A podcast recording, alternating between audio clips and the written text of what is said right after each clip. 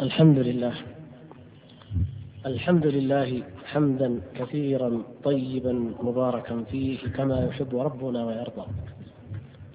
اللهم لك الحمد بالإسلام اللهم لك الحمد بالإيمان اللهم لك الحمد بالقرآن اللهم لك الحمد على ما أنعمت به من أخوة الإيمان ومحبة التقوى ولك الحمد على ما جمعت به وله هذه الوجوه الخيرة الطيبة. فلك الحمد أولا ولك الحمد آخرا ولك الحمد حتى ترضى ولك الحمد بعد الرضا. وصل اللهم وسلم وبارك على عبدك ورسولك وصفوتك وخيرتك من خلقك محمد صلى الله عليه وسلم وعلى آله وأصحابه أجمعين الذين فرضوا وسنوا سنة الأخوة في الله والتآخي لذات الله والمحبة والتزاور في جلال الله تبارك وتعالى فكانوا خير أمة أخرجت للناس.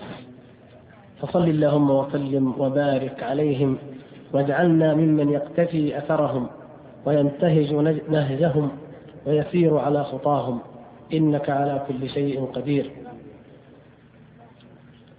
آباء شيوخنا العلماء وآباء شيوخ القبائل الكرام وإخواني الكرام أجمعين الصغير منهم والكبير في هذه القبيلة الطيبة بني كنانة وفي هذه المنطقة عامة إن اللسان ليعجز عن التعبير وإن البيان ليتلعثم ويتردد عندما يكون الموقف مثل هذا الموقف. ماذا نقول لهؤلاء الآباء والإخوة الكرام الذين أنزلونا منزلة لا نستحقها ولكن هكذا أرادوا وهكذا دفعتهم محبتهم وليس في إمكاننا إلا أن نقول اللهم اغفر لنا ما لا يعلمون واجعلنا خيرا مما يظنون. نعم إن اللقاء في الله والمحبة فيه والاجتماع لذكره هو خير ما يسعى له العبد المؤمن. فاغتفرنا من أجل ذلك وفي سبيله كل ما يقال وكل ما لا نقبل أو لا نرضى لو أقررنا أو أخذ رأينا فإننا لا نقره. وإنما نريد من الجميع نريد من الإخوان أكرمهم الله وجزاهم الله خيرا. ثمرة اللقاء وخلاصته. نريد من الإخوة الكرام والآباء الكرام جميعا الدعوة بظهر الغيب لكل من يدعو إلى الله عز وجل. نريد من الإخوة الكرام وفيهم الأولياء والصالحون والمتقون بإذن الله نريد منهم أن ينصروا دين الله تبارك وتعالى. وهو أعظم من الأشخاص وأجل منهم. وإن كان من سنة الله أنه لا يقوم إلا بأفراد وبأشخاص. نريد من آبائنا وإخواننا وهم سلالة تلك النخبة الطاهرة النقية من صحابة رسول الله صلى الله عليه وسلم وعلماء الأمة وخيارها والتابعين لهم بإحسان والمجددين في كل القرون نريد منهم أن يجعلوا بإذن الله هذه العواطف الجياشة وهذا الشعور الفياض قوة دافعة لرفع كلمة الله. ولإعلاء دين الله ولمؤازرة من يدعو إلى الله ومن يأمر بالمعروف ومن ينهى عن المنكر في كل قرية وفي كل قبيلة وفي كل مكان من أرجاء المأمورة وإنهم لأهل لذلك بإذن الله. الجميع يشكرونكم وأنا لا أعبر عن مشاعري وحدي فكل المشايخ الحضور يشكرونكم ويرون في وجوهكم وملامحكم مشاعر الصدق والأخوة والمحبة الخالصة والجميع يريدون بإذن الله تبارك وتعالى أن نكون يدا واحدة من أجل إعلاء كلمة الله.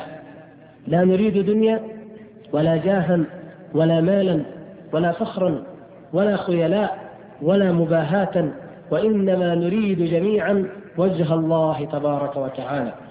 نريد الدار الآخرة نريد ما أعد الله تبارك وتعالى لعباده المتقين وأوليائه الصالحين وفي ذلك فليتنافس المتنافسون. فشكر الله لكم أولا وشكر لكم آخرا وجزاكم عنا كل خير. ونخص بالذكر والشكر أخانا الكريم ابن هذه القبيلة الشيخ عبد العزيز حفظه الله وجزاه عنا كل خير. فقد كان له الفضل وقد كنت أقول لأهل هذه القبيلة عامة إن ما قام به جزاه الله خيرا يكفي وينوب لا عن قبيلة بني كنانة خاصة بل عن زهران كافة. ولكن كرمكم أصر وألح إلا أن يكون له لقاء ويكون لكم لقاء فجزاكم الله وإياه خير الجزاء. ثم أيها الإخوة الكرام كما تفضل الإخوة إنما غرض الاجتماع واللقيا هو التواصي بذكر الله التواصي بالحق التواصي بالصبر.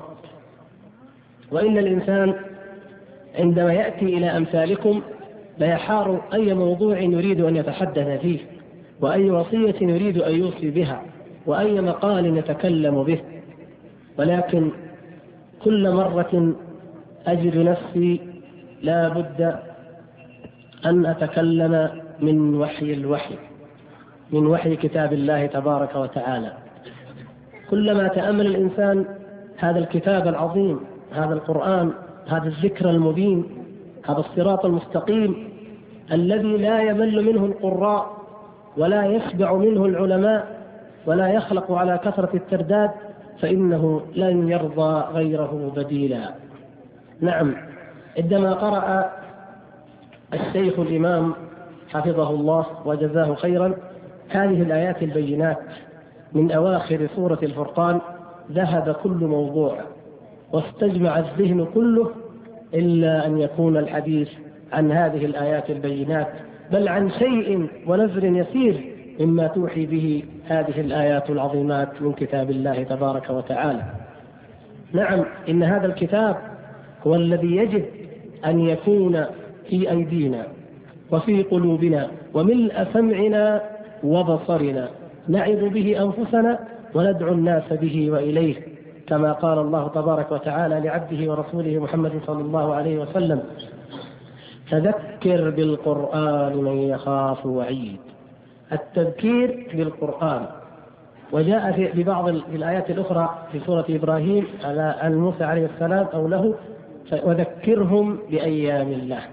التذكير أعظم أنواع التذكير هما هذان أن يكون بالقرآن وأن يكون بالآيات المشاهدة المحسوسة من أيام الله في وقائع الله تبارك وتعالى في الذين من قبلنا في مصارع الأمم ومهالكها. فمن لم يعتبر ويتعظ بالقرآن ولا بأيام الله في الذين خلوا من قبلنا كقوم نوح وعاد وثمود والذين من بعدهم قرونا بعد ذلك كثيرا فبماذا يتعظ؟ وبماذا يعتبر؟ نعم إن الله تبارك وتعالى في هذه الآيات البينات يقول تبارك الذي جعل في السماء بروجا. سبحان الله تبارك. وهذه الكلمة ككثير من ألفاظ القرآن خير ما تفسرها به هي نفسها. لو قلت ما معنى تبارك فإنك لن تجد أفضل من أن تقول تبارك. تبارك الله. كلمة واضحة. والقلب يستشربها ويستشعرها من غير أن يفسرها. تبارك الله رب العالمين. تبارك الله أحسن الخالقين. تبارك الذي بيده الملك وهو على كل شيء قدير. تبارك الذي أنزل الفرقان على عبده ليكون للعالمين نذيرا. فتبارك الله أي تعالى وتقدس وهي بذاتها كما قلت كافية. الذي جعل في السماء بروجا الله تبارك وتعالى في هذه الآيات العظيمة من أواخر السورة يريد أن يرد على الكفار الذين أمروا بأن يعبدوا الله وأنه تبارك وتعالى من أعظم وأجل أسمائه اسم الرحمن. فاسم الله قل ادعوا الله أو ادعوا الرحمن. أيا ما تدعو فله الأسماء الحسنى. اسم الله تبارك وتعالى أو الرحمن وما أعظم أسماء الله عز وجل. نعم. لكن ماذا قال المشركون؟ قالوا وما الرحمن وزاده وزادهم نفورا. وقال بعضهم لا نعرف رحمانا إلا رحمن اليمامة مكرا واستهزاء وسخرية. فذكر الله تبارك وتعالى في هذه الآيات العظيمة دلائل كونه الرحمن تبارك وتعالى. الدلائل على أنه الرحمن على أنه المعبود الحق تأتي على نوعين أيها الإخوة الكرام. دلائل الله عز وجل. النوع الأول الدلائل والآيات الكونية وهي آيات عظيمة باهرة عجيبة. فلا أقسم بمواقع النجوم وإنه لقسم لو تعلمون عظيم. آيات عجيبة في هذا الكون الممدود أمامنا. ولذلك تتأمل في أي شيء فيرتد إليك البصر خاسئا وهو حسير. في أي شيء انظر إلى الآفاق أمامك انظر إلى الجبال انظر إلى السحاب انظر إلى السماء ماذا ترى من آيات الله تبارك وتعالى؟ آيات كونية عظيمة ولا نطيل فيها ولكن الله عز وجل ذكرها هنا كمقدمة وقد فصلها في آيات أخرى. الكواكب النجوم المنازل التي هي البروج التي جعلها الله عز وجل عجز العلماء في كل زمان ومكان والآن في هذا العصر عصر المكبرات والمقربات والمراصد الضخمة يعجزون عن أن يعرفوا أبعاد ونهايات هذا الكون وهذه الكواكب وهذه الشموس بالمجرات العظيمة التي يقولون لا نهاية لها. ونحن نعلم أن لها نهاية والله. كل ما لا يستطيعون أن يدركوه ويقولون لا نهاية له من شدة أبعاده نقول كله في حدود السماء الدنيا. فما بالك بالسماوات السبع؟ لا إله إلا الله. فما بالك بالكرسي؟ فما بالك بالعرش؟ وهو أعظم المخلوقات وفوق العرش رب العالمين تبارك وتعالى. فسبحان الله ما أعظم الله وما أعظم الدلائل والآيات البينة على قدرته وكماله وعلوه وقهره تبارك وتعالى. إذا هذه الدلائل العجيبة البروز. ثم ذكر الله تبارك وتعالى آيتين صغيرتين نراهما نحن وهما كبيرتان في الحقيقة أنهما صغيرتان بالنسبة إلى الكون العظيم وإلى خلق الله وإلى ملك الله. وهما الشمس والقمر. آيتان عظيمتان. لولا التكرار ولولا أن العقول البشرية إذا تكرر عليها شيء فإنها تنساه حتى لا تكاد تذكره لكان أعظم شيء في هذه الدنيا هو الشمس يا لولا أنها تتكرر كل يوم لكل لكان الناس كل يوم إنما يجلسون في بيوتهم ينتظرونها متى تطلع ويتعجبون فيها متى تطلع لو تأملنا في العقل. لكن لأنها تتكرر وتتكرر منذ الولادة أصبح كثير منا لا ينظر إليها ولا يدري متى خرجت أو متى أشرقت ومتى غربت وهذه من الغفلة. لا شك أن هذا من الغفلة. لكن لو تعجب الإنسان بهذه الشمس شيء عجيب جدا. عجيب جدا. ما هذا؟ سراج سراج وهاج كيف هذه الأشعة؟ من أين يأتي هذا الضوء؟ من مسافات هائلة. ثم بهذه الدقة بهذه المواعيد سبحان الله لتستقيم حياتنا ومعاشنا. تنضج الثمار ويصغر أو يكبر الصغار وتكون الحياة عملية التبخر عملية إنشاء السحاب الثقال الأمطار. الزهر الورود عمليات كثيرة جدا منها ما يتكلم فيه علماء الأحياء والطبيعة ومنها ما لا يتكلمون ومنها ما يراه العامي منها ما يدركه الفلاح منها ما يدركه العالم الكبير. وتزداد الأيام والليالي توسعا في هذا العلم عن هذه الآية العظيمة من آيات الله ولا تنتهي أبدا. هذه الشمس. سبحان الله. فهي السراج. والقمر وقمرا منيرا. والقمر نور. الله تعالى جعل الشمس ضياء سراجا وجعل القمر نورا فهو لا ي...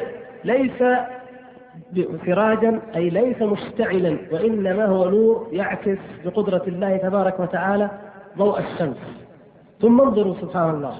ما تدخل مكتب الآن مكاتب الدنيا موظف وإلا عامل وإلا كذا إلا قدامه إيش؟ تقويم. التقويم عشان يعرف المواعيد ويعرف كل شيء يعني سبحان الله. لأن الله تعالى يعلم حاجتنا إلى أن نعرف عدد السنين والحساب. لتعلموا عدد السنين والحساب جعل لنا هذه العلامة تقويم عجيب جدا اختص به المسلمين مع الأسف وهذا من من جملة أمور كثيرة تركناها من الأصالة ومن الدين ومن الخير والفضيلة وأخذنا نتشبه بالكفار. من جملة ذلك تركنا تقويمنا وأخذنا نحسب بأشهر الكفار.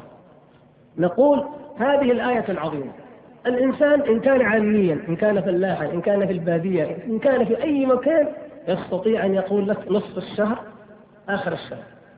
وجعل الله تبارك وتعالى الحج وجعل العبادات الصيام وجعل الصلاة مرتبطة أيضا بالشمس وجعل العبادات مرتبطة بهذا الذي هو تقويم في كبد السماء. واضح جليل جلي عجيب يراه كل الناس فيعرفون نعمة الله تبارك وتعالى عليهم وليعلموا عدد السنين والحساب. وكل شيء فصلناه تفصيلا كما ذكر الله سبحانه وتعالى. أفصل ذلك آيات امتن الله تبارك وتعالى بها علينا. والشهر كما قال النبي صلى الله عليه وسلم هكذا أو هكذا. يعني إما ثلاثون يوما أو تسعة وعشرون يوما بحسب النظر بالرؤية لا بشيء آخر غير ذلك. فهذه من أعظم نعم الله تبارك وتعالى ولا نطيل فيها ولا في تعداد فوائدها لأننا نريد أن ندخل في الأمر الذي نحن نحتاجه وقلوبنا ظمأ إليه وهو الدليل الآخر غير الدلائل الكونية. ما هو؟ الاستدلال على الرحمن بعباد الرحمن.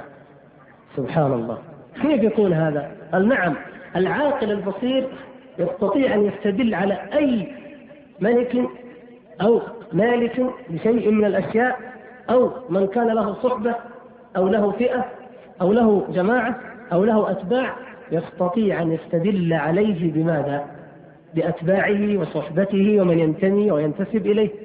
نعم انظر أمامك وتعرف. ولذلك عندما نعلم أن أفضل الخلق هم الصحابة بعد الأنبياء عندما نرى سيرة صحابي واحد من الصحابة ونعجب نعجب آية من آيات الله. تتحرك على الأرض هذا هذا الصحابي. ثم كيف مجموع الصحابة؟ وما الذي رباهم؟ اللهم صل وسلم عليه. نستدل بذلك على من؟ على رسول الله صلى الله عليه وسلم.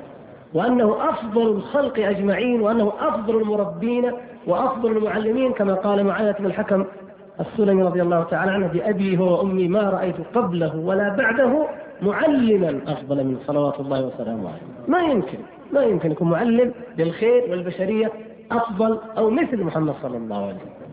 فكذلك أيها الكفار أيها المكذبون بالرحمن انظروا إلى عباد الرحمن. انظروا إلى من ينتسب إلى إلى العبودية للرحمن لتعلموا أنه الرحمن حقا. ما هي صفاتهم؟ وتعجبون عندما تبدأ الصفات التي قد تكون أقل شأنا بالنسبة إلى ما بعدها. أعظم صفات المؤمنين يا إخوان هي أنهم لا يدعون مع الله إلها آخر. أنهم موحدون هذه أعظم صفة من صفات المؤمنين. وكلنا نعلم ذلك جميعا. أصل كل شيء هو الإيمان وإخلاص التوحيد لله تبارك وتعالى. لكن هناك حكم عظيمة. أن يقدم أحيانا ما هو الأقل ثم يتدرج إلى الأعلى لحكم من حكم الله عز وجل. لأن الصفة التي جعلت الكفار يكفرون بالرحمن ويزيدهم نفورا يتمردون على أوامر الله يستكبرون عن طاعة الله لا يقبلون أن تقول لهم قال الله ولا قال الرسول والعصاة لهم تبع في ذلك إنها صفة الكبر. والعياذ بالله. الكبر يستكبر على الله ويستكبر على الإيمان ويستكبر على الحق ويستكبر على الدين. يستكبر بسلطانه يستكبر بماله بأولاده بمقامه عند الناس بفخره بآبائه وأجداده. كل أنواع الكبر التي أول من سنها إبليس الذي أبى واستكبر وكان من الكافرين أنا خير منه. خلقتني من نار وخلقته من طين. خلقته من طين. طيب وكفار قريش كيف ينزل القرآن على محمد صلى الله عليه وسلم؟ لماذا لم ينزل على رجل من القريتين عظيم الوليد بن الوليد أو الحكم بن هشام أو عروة بن مسعود من الطائف؟ عندهم معايير إيش؟ الكبر دائما. الكبر.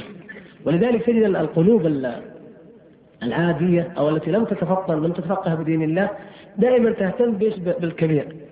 كبير بين فلان منهم وكبير كذا وك... وكأنه كل شيء يرجع إلى أنه الكبير فهو كل شيء. وفي الحقيقة أنه كم من كبير عند الناس وهو صغير عند الله تبارك وتعالى. ولهذا عتبة بن غزوة رضي الله تعالى عنه عندما وقف وخطب وتذكر ما كان عليه الصحابة من قبل وما عانوا وما لقوا ثم تذكر ما أعطاهم الله تبارك وتعالى قال وما منا اليوم إلا من هو أمير على مصر من الأنصار. قال وإني أعوذ بالله أن أكون عند الناس عند أن أعوذ بالله أن أكون عند الناس كبيرا وعند الله صغيرا. والله ما ينفع وهو الصحابي رضي الله تعالى ما ينفع هذا. لكن المهم هذه صفة إيش؟ صفة الكبر والعياذ بالله. الكبر أكبر حائل وأكبر مانع عن الحق. تقول ما يعلمنا إلا فلان ما أرشدني إلى الخير إلا فلان. لماذا؟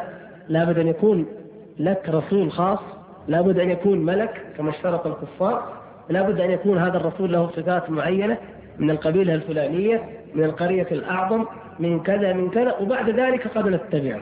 كلها ترجع إلى هذه إلى هذه الخصلة الخبيثة وهي الاستكبار الكبر على دين الله وعلى ما أنزل الله. فبالمقابل يأتي أول وصف من صفات المؤمنين عباد الرحمن أنهم الذين يمشون على الأرض هونا. وسبحان الله. العبر كثيرة. وارد أن نتوقف عند كل عبرة أو نطيل يمشون على الأرض هونا. الإنسان قد يقابلك ولا يتكلم. ما يكلمك. لأنه ليس شرط أنك كل ما تقابل أحد تكلمه ويكلمك وإن تكلمك فقد لا يطول معه الكلام. لكن المهم أنك إذا رأيته تكتفي برؤيته إيش؟ كيف يسير من من من مشيته تستطيع أنك تحكم عليه أول شيء. قد لا تراه. لكن عباد الرحمن أول ما تراه تعرف من سيرته من مشيته انه من عباد الرحمن. وقد ترى من مشية بعض الناس أنه مستكبر. ما هو من عباد الرحمن نعوذ بالله. ما هو من أهل الطاعة ولا من أهل الإيمان ولا من أهل الخير والصلاح سواء خاطبك أو خاطبته بس تقول يوم شفته شفت أنه متكبر رأيت أنه متكبر سبحان الله. فلذلك جاء هذا الوصف الظاهر الذي يراه كل أحد. يمشون على الأرض هونا. ثم الأمر الآخر وإذا خاطبهم الجاهلون قالوا سلاما الله أكبر. الآن الآن مع الأسف بعض الناس يخاطبه الأخيار يخاطبه الأفاضل يخاطبه دعاة الخير والحق والهدى ولا يقول سلاما. سبحان الله. مع أن عباد الرحمن إذا خاطبهم الجاهلون أما إذا خاطبهم الفضلاء والأخيار فهناك حسن البشاشة والاستقبال والأخوة والمحبة لكل ما يأتي من الأخ لكن الجاهلون وكلمة الجاهلون حط تحتها ما تشاء. جاهلون في تصرفاتهم. جاهلون في ألفاظهم. جاهلون في تعاملاتهم. جاهلون بربهم عز وجل وهو أعظم الجهل الجهل بالله. جاهلون في معاييرهم. جاهلون في موازينهم في قيمهم التي يقدرون بها الأشخاص أو يقدرون بها المواقف أو يقدرون بها المعاني والأمور. جاهلون. وإذا خاطبهم الجاهلون قالوا سلاما. قالوا سلاما يعني كان جوابهم جواب المسالم الذي يدفع السيئة ويدرأ السيئة بالحسنة. ادفع بالتي هي أحسن. هكذا علمنا الله تبارك وتعالى. خذ العفو وأمر بالعرف وأعرض عن الجاهلين. لو توقفت عند كل جاهل لتخاطبه أو لترد عليه لتبين أنه مخطئ في كلامه ما عملت عملا بحياتك قط أو لتقطعت بك الأيام والليالي ولم تنجز عملا واحدا. لماذا؟ لأن هذا يريد أن هذا يخاطبك لونا وهذا لونا آخر وهذا يستهزئ وهذا يسخر وهذا يغتاب ينم وهذا ينظر نظرات زائغة وهذا, وهذا كل ذلك داخل بالجهل فلا تبالي به. أعرض عنهم أعرض عن الجاهلين مطلقا لأنك تنظر بنور الله وتنظر إلى ما عند الله وتريد ما أعد الله. وهؤلاء الجاهلون جاهلون بالله فهم أعداء بطبيعتهم لدين الله. ولما أنزل الله تبارك وتعالى. فلا تبالي بهم. ولا تعبأ بشأنهم. وإنما عليك أن تقول لهم أن تقول سلاما. والقول يأتي في لغة العرب بمعنى العمل. أن يعمل عملا أو تصرفا هو سلام مع هؤلاء. سلام عليكم. لا نبتغي الجاهلين. قد يكون باللفظ وقد يكون بالعمل. لا نبتغي الجاهلين. نحن لا نريدهم. لا ندخل معهم في مشاكل. لا ندخل معهم في معارك. حتى لو وقفوا أمامك في الطريق حجر عثرة لا يريدونك أن تتجاوز ولا أن تعمل ولا أن تهدي ولا أن تدعو تجاوز غض نظرك وامش وتجاوز عنهم والله تعالى سيعينك عليهم. وإذا خاطبهم الجاهلون قالوا سلاما وآيات الله كثيرة الآيات كثيرة والدلائل والعبر كثيرة من صفات هؤلاء ومن غيرها والذين يبيتون لربهم سجدا وقياما. الله أكبر. الليل يا إخوان له معنى خاص. هذه من حكمة الله. أنه جعل الليل والنهار خلفة لمن أراد أن يتذكر أو أراد سكورا ثم يأتي هنا الليل له معنى خاص. نعم. الليل الهدوء السكون الرهبة التي كان يشعر بها الناس ولا سيما قبل هذه الكهرباء والأضواء. ولو ذهبت الآن إلى ساحل البحر أو ذهبت إلى إلى رأس جبل من الجبال هذه وحدك أو ابتعدت على الأضواء تشعر بشعور لا تجده أبدا وأنت ها هنا. الليل. سبحان الله. فماذا يفعل المؤمنون في الليل؟ الليل مطية المؤمنين إلى الدار الآخرة. مطية المتقين إلى الجنة الليل. لأنهم في النهار مثل الناس. في الغالب يكدحون ويعملون وكذا. لكن الليل هذا أمر خاص علاقات خاصة. ولهذا الله سبحانه وتعالى اختصهم. فلا تعلم نفس ما أخفي لهم من قرة أعين. لماذا؟ لا تعلم. الله تبارك وتعالى بين لنا عد في الجنات من الحور والنعيم والخير. هذا واضح. لكن هناك أناس يعبدون الله تبارك وتعالى خفية. يستترون بينهم وبين الله استغفارا. وبالأسحار هم يستغفرون. قياما وسجودا وركوعا. فهؤلاء بقدر ما تكون العلاقة خاصة مع الله في الليل وحيث لا يراهم أحد بقدر ما يكون الجزاء أيضا. انظروا إلى واقعنا نحن الآن. إذا مر الواحد منا بمكان بجبل غار بشجرة مثمرة كذا لها ظل إيش يقول؟ يا سلام لو نتغدى هنا لو نتعشى هنا لو نسولف لو نجتمع. الله المستعان. هذا أغلب يعني حياتنا سبحان الله كان الرجل منه إذا مر بمكان فأعجبه اتمنى أن أصلي لله فيه ركعتين. يا سلام. ما أحلى هذه الشجرة؟ ما أحلى هذا الغار أبغى أدخل أصلي ركعتين. ليش؟ لأن قلوبهم متعلقة بعبادة الله. أهم شيء عندهم لا راحتهم ولذتهم وطمأنينة حياتهم في تقوى الله وطاعة الله وعبادة الله. وهذه الطمأنينة والراحة تتم بتمامها في الليل. إذا نام الناس وسكن الكون وهدأ كل شيء قاموا يناجون الله تبارك وتعالى ويسألونه ويستغفرونه ويدعونه. وبذلك يظهرون بتلك المنزلة العظيمة. يجدون لذة لا يجدها أهل الدنيا جميعا مهما اجتمعوا عليها. جنة جنة كما قال شيخ الإسلام رحمة الله عليه. إن في الدنيا جنة من لم يدخلها لم يدخل جنة الآخرة.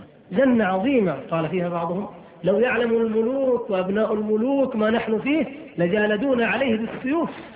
نعيم لا يدرون مساكين غاية ما عنده إيش يسوي؟ إيش؟ يلعب ورقة ولا يسكر أعوذ بالله يطير عقله ولا يتفرج في, هذه ما يسمى العبث والسخافة والفسق والفجور. هذا أفضل ليلة عنده. أو غناء طرب يعني هذه الليلة المفضلة عنده سبحان الله. أي شيء أي نعيم أي راحة أي لذة في هذه. والله إنها نكد وإنها ظلمة في الوجه وإنها حسرة في القلب وإنها تكدر في العلم وإنها محق لبركة الرزق أيضا. وهكذا مما في المعاصي وما وما كم وكم فيها وكم لها من أضرار وأخطار. أما المؤمن فإن الليل مطيته والعبادة لذته وراحته. ولهذا كان بعض التابعين وهذه من الكرامات التي تنقل عن ثابت الدنيا رحمه الله سأل الله تبارك وتعالى اللهم إن كنت أعطيت أحدا أن يصلي في قبره فأسألك يا رب أن تعطيني الصلاة في قبره. سبحان الله.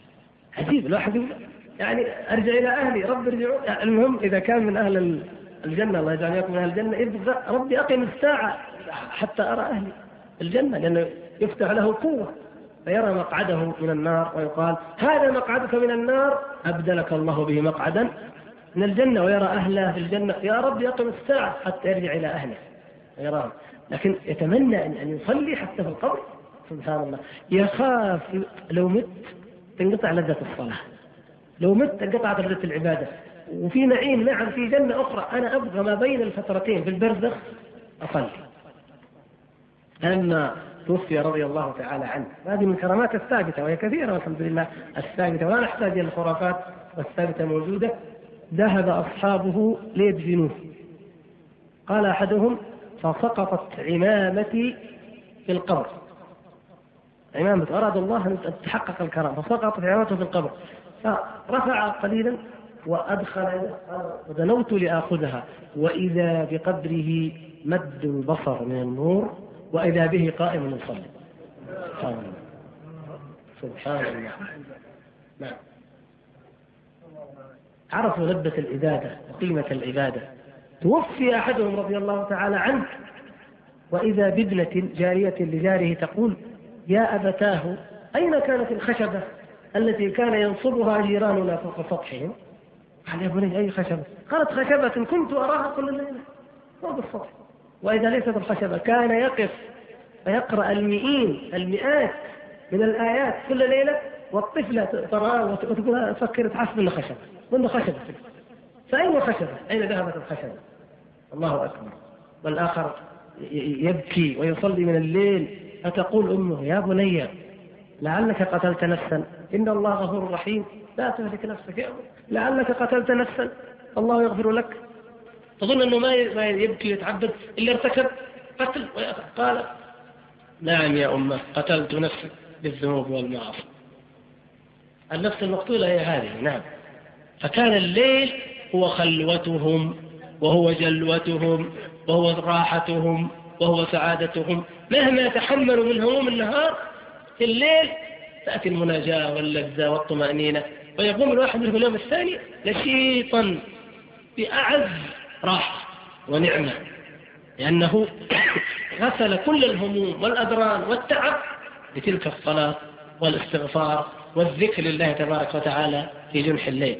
أما الإنسان الذي يكدح للدنيا ويكتحب فهو كما جاء هو حمار بالنهار جيفة بالليل الآن ينام عنده عشرة هموم ويصحى الصباح صارت عشرين. ويشتغل كذا وكذا وكذا ثم تأتيه الأمراض من هنا ومن هنا ومن هنا. ما يستطيع مسكين.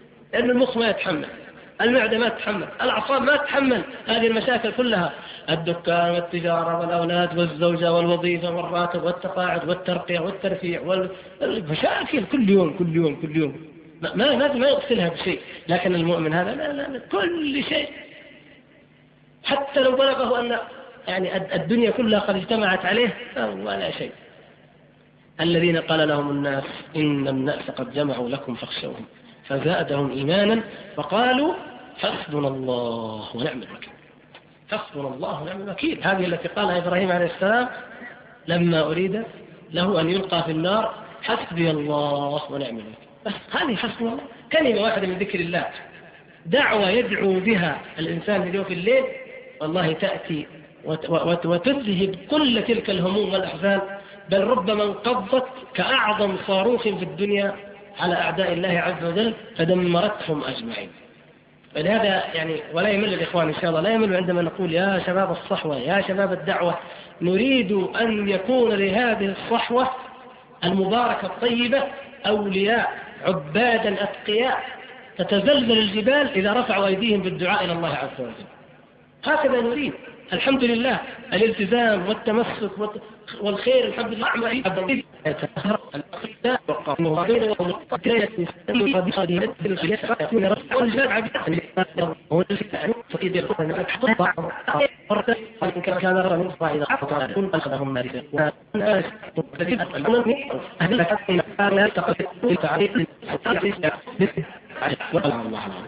نعم تدبر الآيات.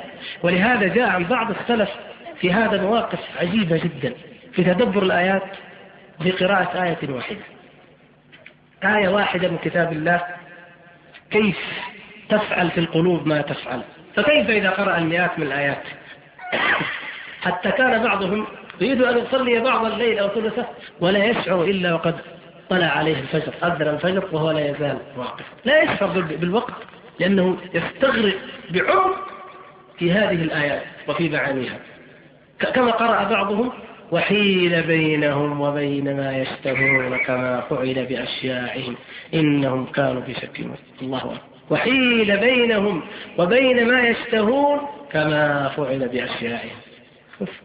كيف حيل بينهم وبين ما يشتهون؟ فكر ماذا يشتهي الإنسان؟ في الدنيا هذه تريد المال تريد الراحة تريد الزوجة تريد البيت تريد التعب هذا كله اللي أنت شغال فيه. فتأتي كذا لحظة وحيل بينهم وبين ما يشتهون. الله أكبر لو فكر الواحد كيف يحال بينهم. في لحظة ويسلب هذا كله. الملك المال المنصب السلطان الزوجة البيت كل شيء تحفظ وإذا حيل بينهم وبين ما وتبحث عن ماذا قدمت ماذا أمامك؟ الله المستعان. هذا هذه العبرة. لو فكر الإنسان وتأمل كيف أنه يحال بينه وبين ما يشتهي وبين ما تعب. ويقال لهم ارجعوا إلى ما أسلفتم فيه ارجعوا إلى مساكنكم. سبحان الله سنوات من عمرك وأنت تنمق هذه العمارة. ومالك كل قضيتك وأنت تتفنن في هذه الحديقة. وفي اختيار هذه هذا المنزل وفي كذا وفي كذا. ارجع إلى ما أسرفت فيه. لماذا تركض لماذا تذهب؟ لا. حيل بينهم وبين ما يشتهون. نزل الموت نزل العذاب وانتهى كل شيء. وثم يحاسب عليها. يعني يتمنى أنه سلم منها.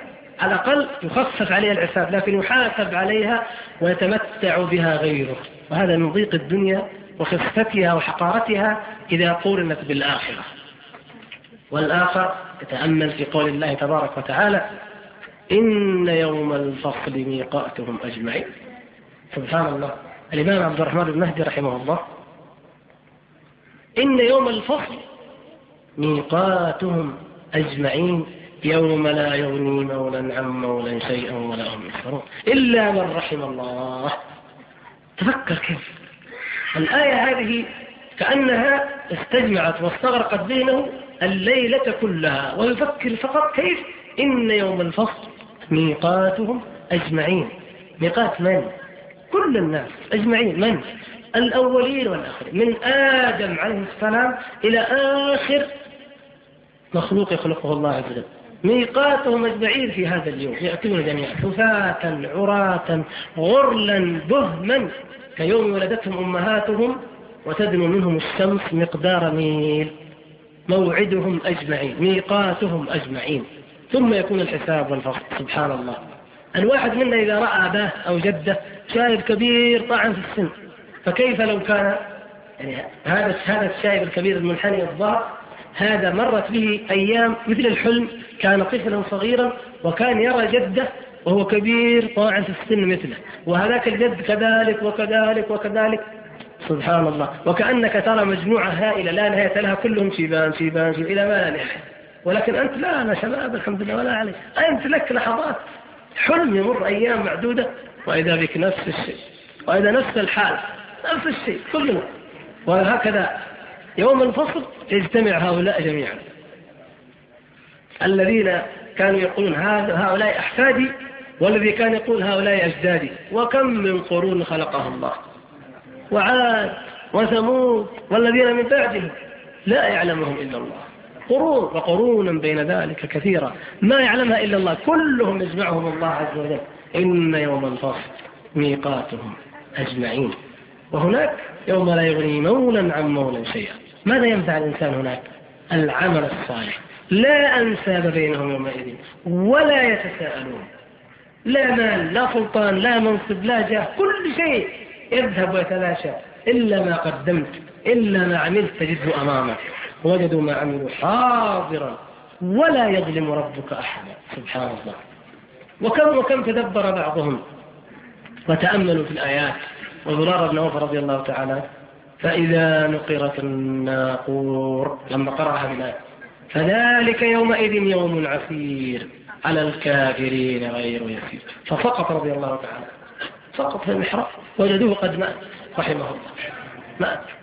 هذه الآية وهكذا ماذا عمر رضي الله تعالى عنه من سورة الطور وهكذا والكل لهم في رسول الله صلى الله عليه وسلم عظيم الأسوة.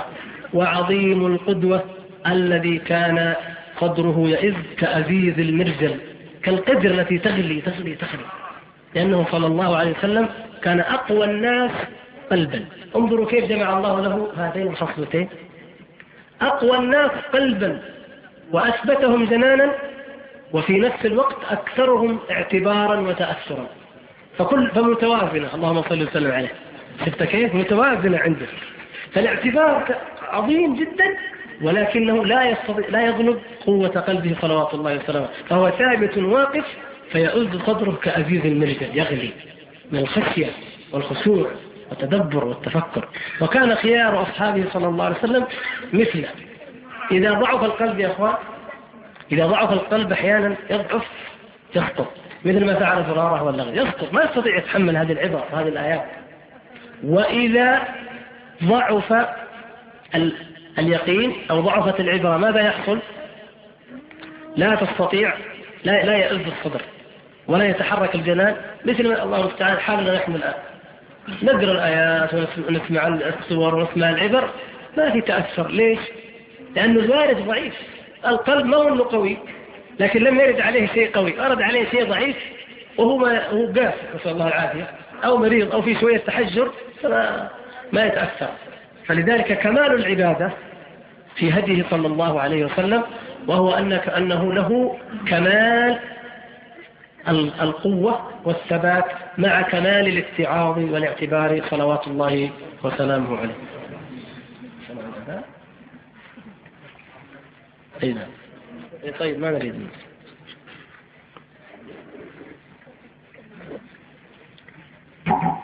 الآيات عظيمة وعبرها كثيرة. ونريد من أبي عبد الرحمن حفظه الله وقد زارنا هذه الليلة. لا بد أن يشارك. لا نسمحه ولا نعفيه وإن كان بعض من حضر لا يعرفه حفظه الله. وأنا أكره حقيقة الحديث عن الإنسان بحضوره سواء في أو في غيري لكن نعرفكم بهذا الشيخ نسأل الله سبحانه وتعالى أن يحفظه وأن يبارك في عمره الذي تخرج على يديه من حفاظ الكتاب والسنة الجمع الكبير ولله الحمد. وهو معروف حفظه الله في القصيم وما حولها وإن حقيقة لسعادة وشرف لنا. نحن أبناء هذه المنطقة أن نراه وأن نسعد به ولا بد أن نستمع إليه حتى يحين الوقت بل حتى كما يشاء حفظه الله. ولعلنا إن شاء الله نكمل هذه العبر والدلائل في لقاء آخر بإذن الله. وأمامنا كم هائل من الأسئلة فلا نطيل ولكن نسأله تبارك وتعالى أن يجعلنا وإياكم من عباد الرحمن. اللهم اجعلنا من عبادك المتقين. اللهم اجعلنا من أوليائك الصالحين. اللهم اجعلنا من المخبتين اللهم اجعلنا من المنيبين. اللهم اجعلنا مع الصادقين. اللهم اجعلنا من المخلصين. إنك سميع مجيب. وصلى الله وسلم وبارك على عبده ورسوله.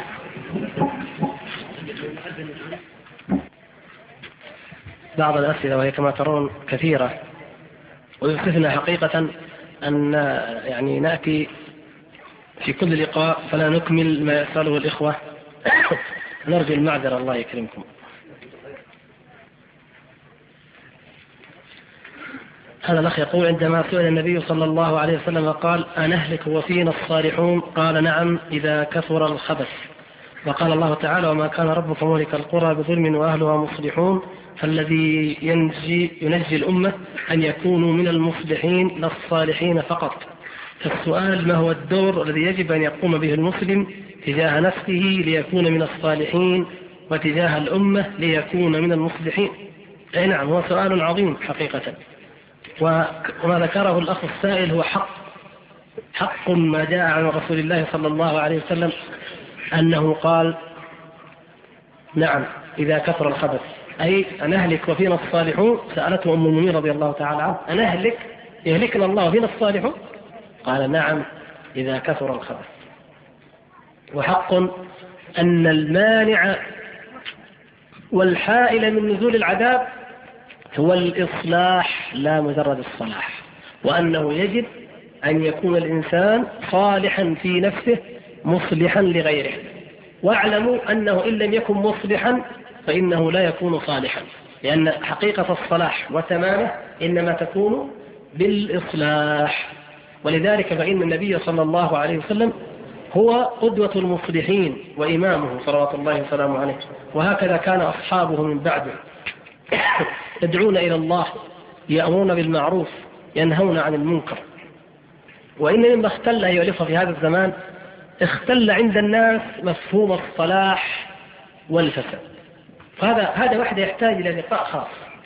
لأن كثير من الناس لا يمنع لا يمنعهم من قبول الصلاح إلا التباس هل هذا صلاح ولا فساد ولهذا بعض الناس إذا وعظته أو, أو أعطيته أي شيء ترى أنه خير له تقسم له أن هذا من صلاحه لأنه ما يدري هو هذا صلاح وإلا فساد تلتبس الأمور على الناس. طيب من أين نأخذ المعيار والميزان الذي نعرف به ونعلم به الصلاح؟ من الفساد ونعرف المصلح من المفسد. من أين؟ من كتاب الله وسنة رسوله. بارك الله فيكم. نعم. لو أخذنا من معيار ثاني ماذا نجد؟ ماذا قال فرعون عن موسى عليه السلام؟ إني أخاف أخاف أن يبدل دينكم أو أن يظهر في الأرض الفساد. والله عجيب. كيف؟ نعم. فرعون يصبح هو الناصح الأمين المشفق الخير وموسى داعية الفساد. شفت كيف؟ لو أخذنا يا إخوان معايير الصلاح والفساد من الأبواق الإعلامية من أفواه المنافقين من المفسدين من المرجفين من الصحافة الغربية من الإذاعات العالمية نوع آخر تماما. الله المستعان. فالمتطرف عندهم والإرهابي والوالا إلى آخره هو المصلح الصالح. والآخر المعتدل والمثقف هو من يحبون من أهل الفساد. نسأل الله أن يعافينا وإياكم. فأنا لا أريد حقيقة أن آخذ نقط الشيخ وقد رفع الأذان فليؤذن ثم يتفضل. بارك الله فيك. وصلى الله وسلم وبارك على نبينا محمد وعلى آله وأصحابه أجمعين.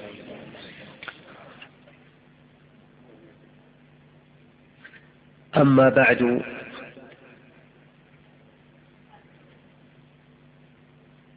فلم آتكم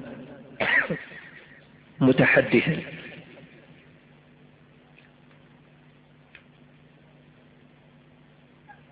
ولا مذكرا.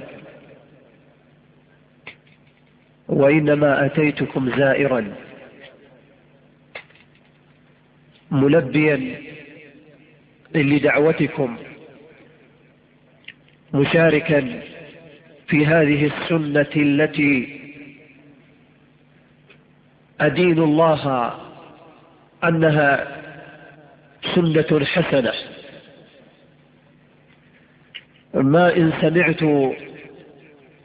بأن هناك اجتماعا مضمونه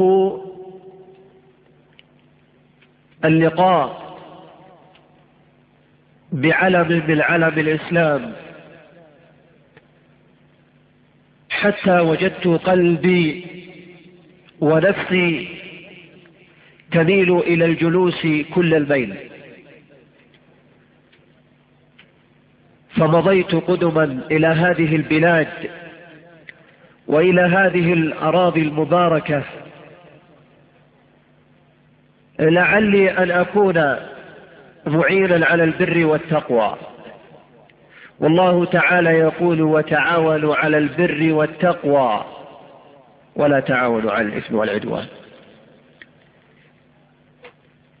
إن هذا الاجتماع قطعا قطعا قطعا تعاون على البر والتقوى. أيها الفضلاء النبلاء إن كلماتي التي سأقولها ولدت ولدت في تلك الدقائق السالفة. ولدت لما رأيت هذه الوجوه النيرة الطيبة التي أبت كل الإباء إلا أن تحضر هذا الاجتماع وهذا المكان. لتشارك أهل الخير في خيرهم لقد تشنفت آذاننا وآذانكم وأطربت أرواحنا وأرواحكم إن هذا الاجتماع ومثل هذا. ومثل هذا الكلام هو تجديد للإيمان لقد تجدد إيماننا إي والذي نفسي بيده. ففي مثل هذه المجالس يتجدد الإيمان. وأنا على يقين أن الكثير الكثير سيؤوب إلى بيته. وقد ازداد يقينه وإيمانه وإحسانه بالله تعالى. أيها الإخوة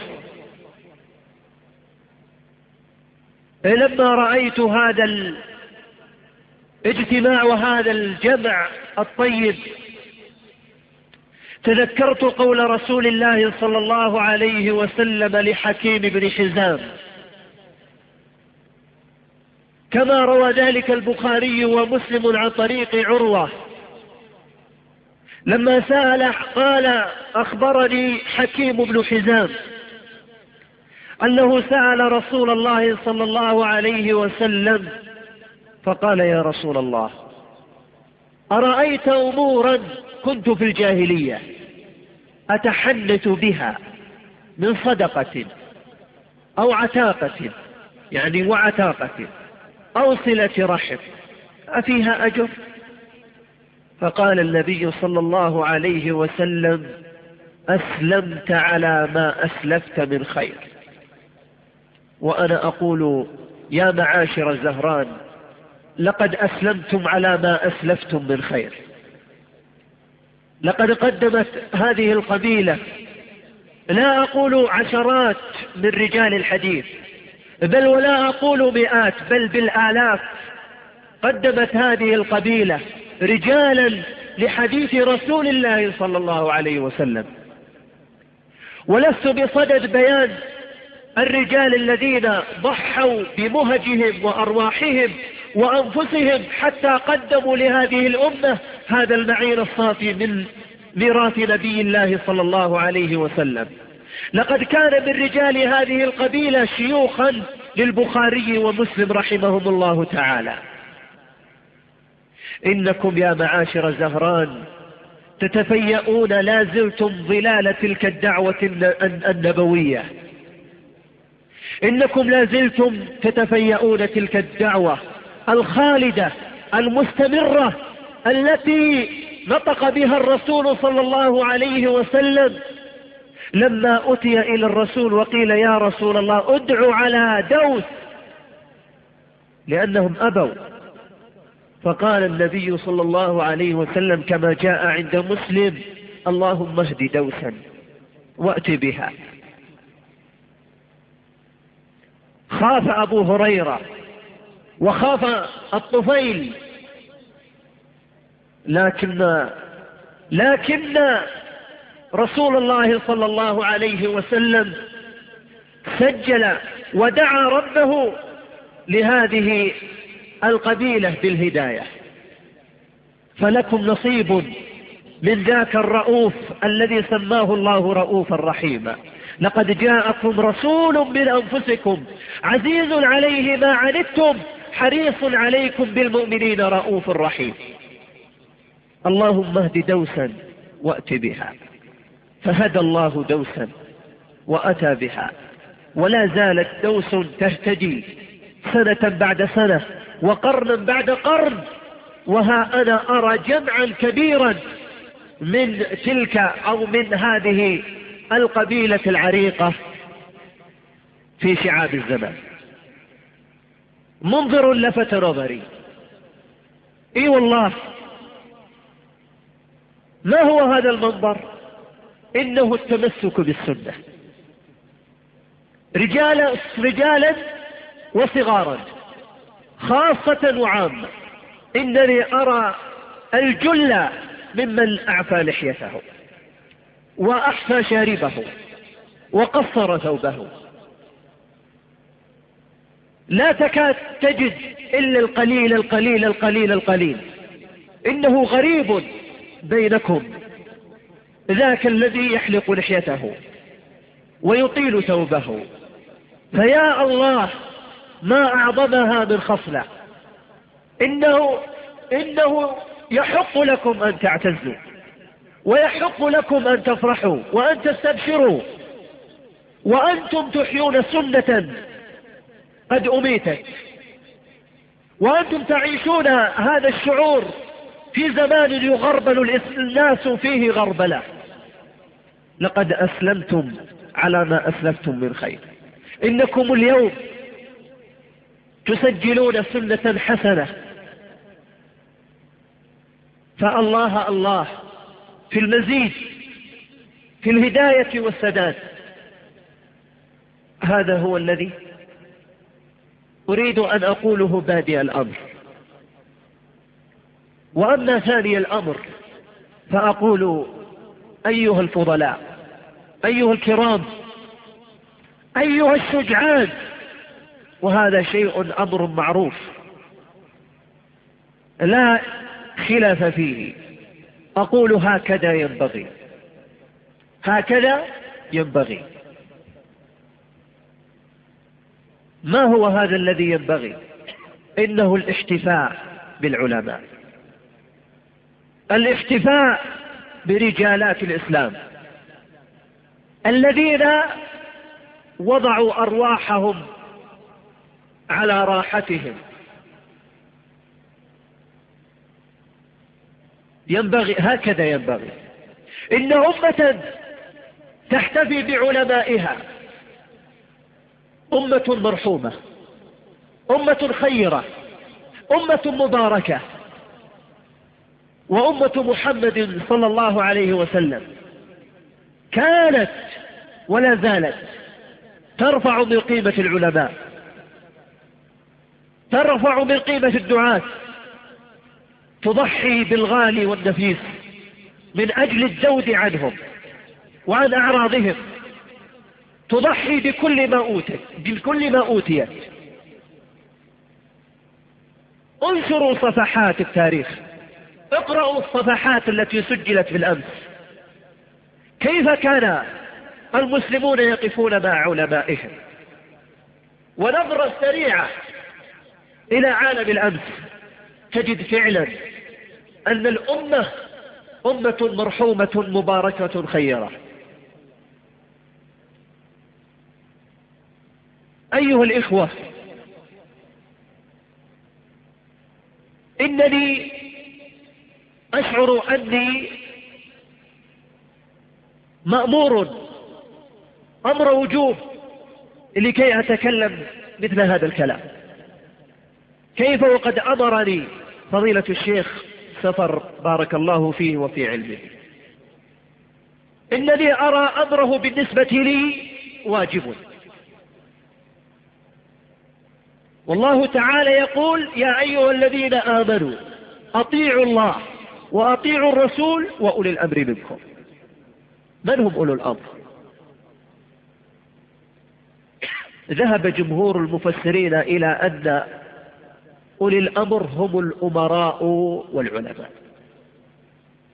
هم الأمراء والعلماء. الأمراء الذين يطيعون الله ويطيعون الرسول. والعلماء الذين يخشون الله.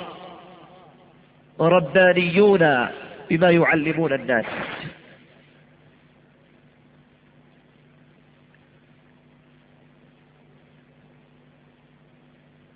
أيها الإخوة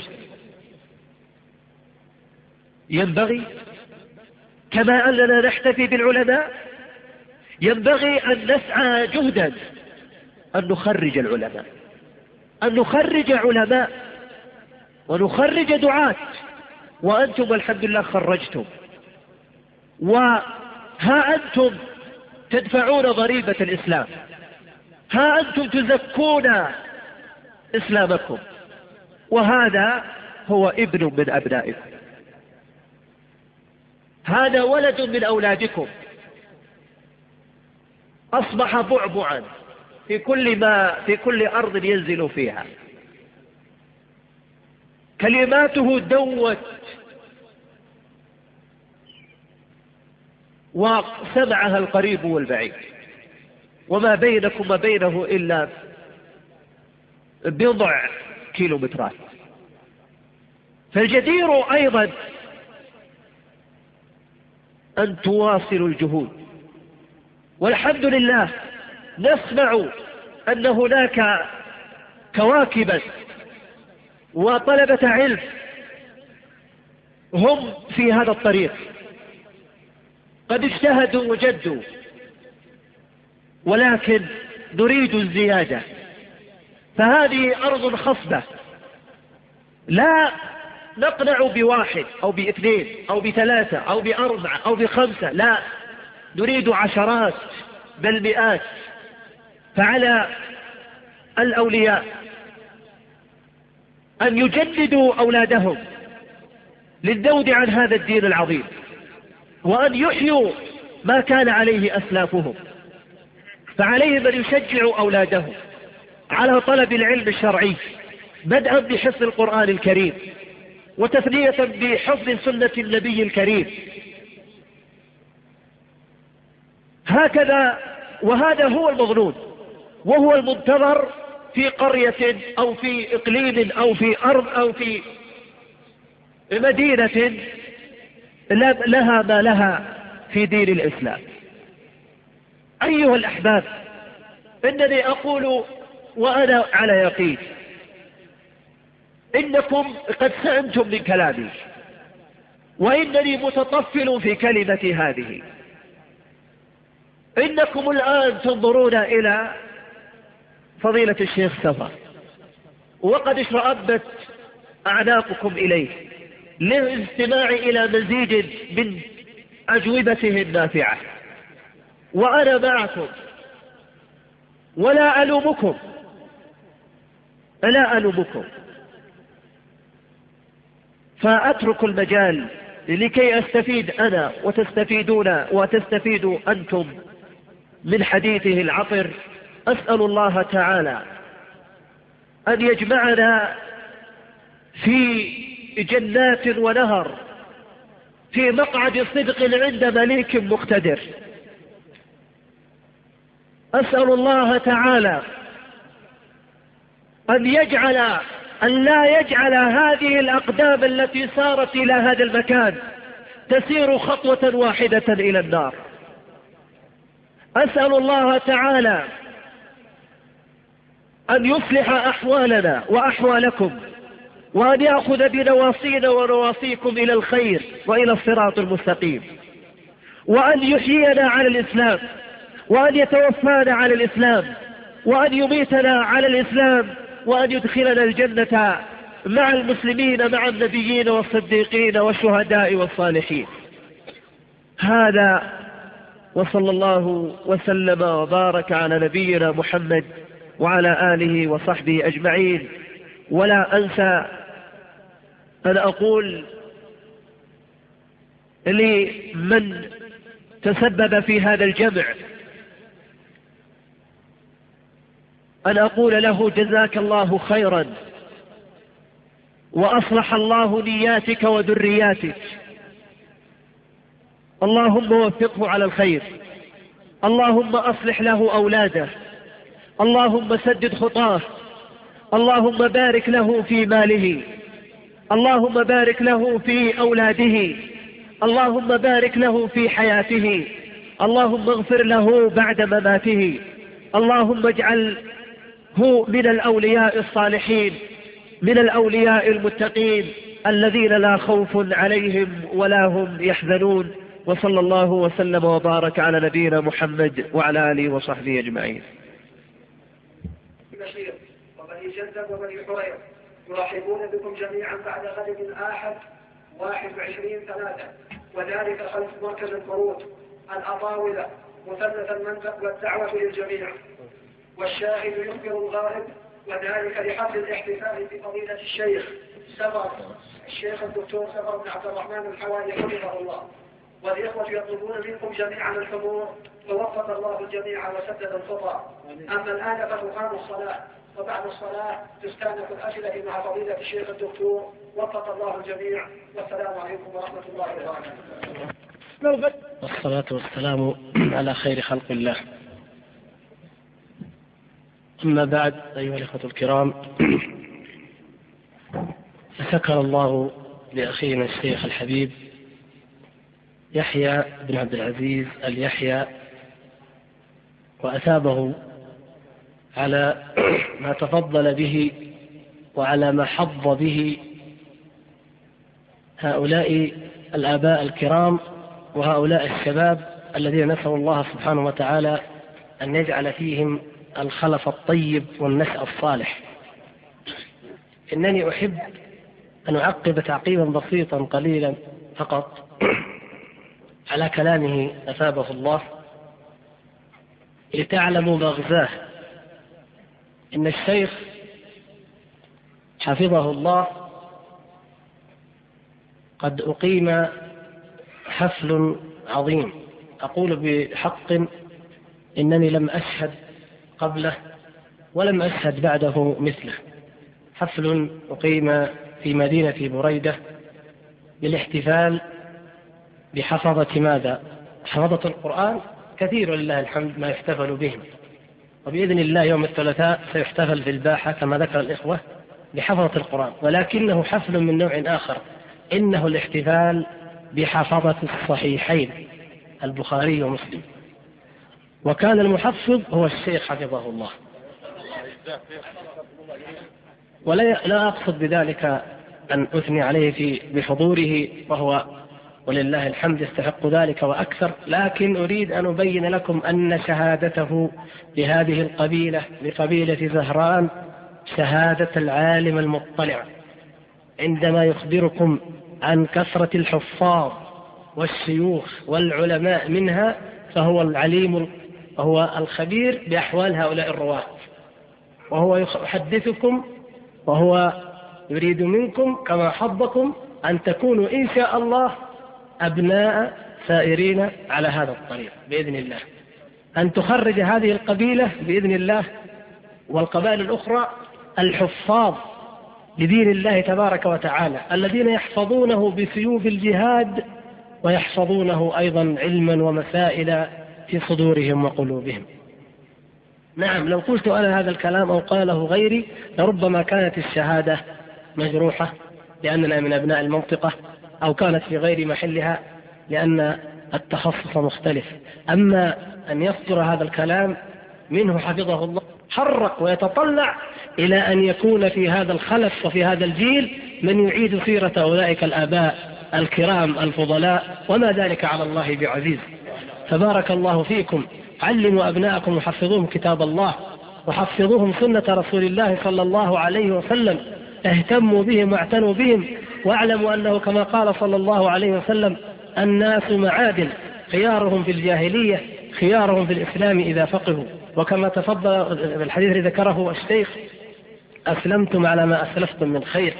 فنسأل الله سبحانه وتعالى أن يبارك في هذا الجيل الجديد. وأن يجعل فيهم من يعيد سيرة أولئك الآباء الفاتحين والعلماء العاملين إنه سميع مجيب.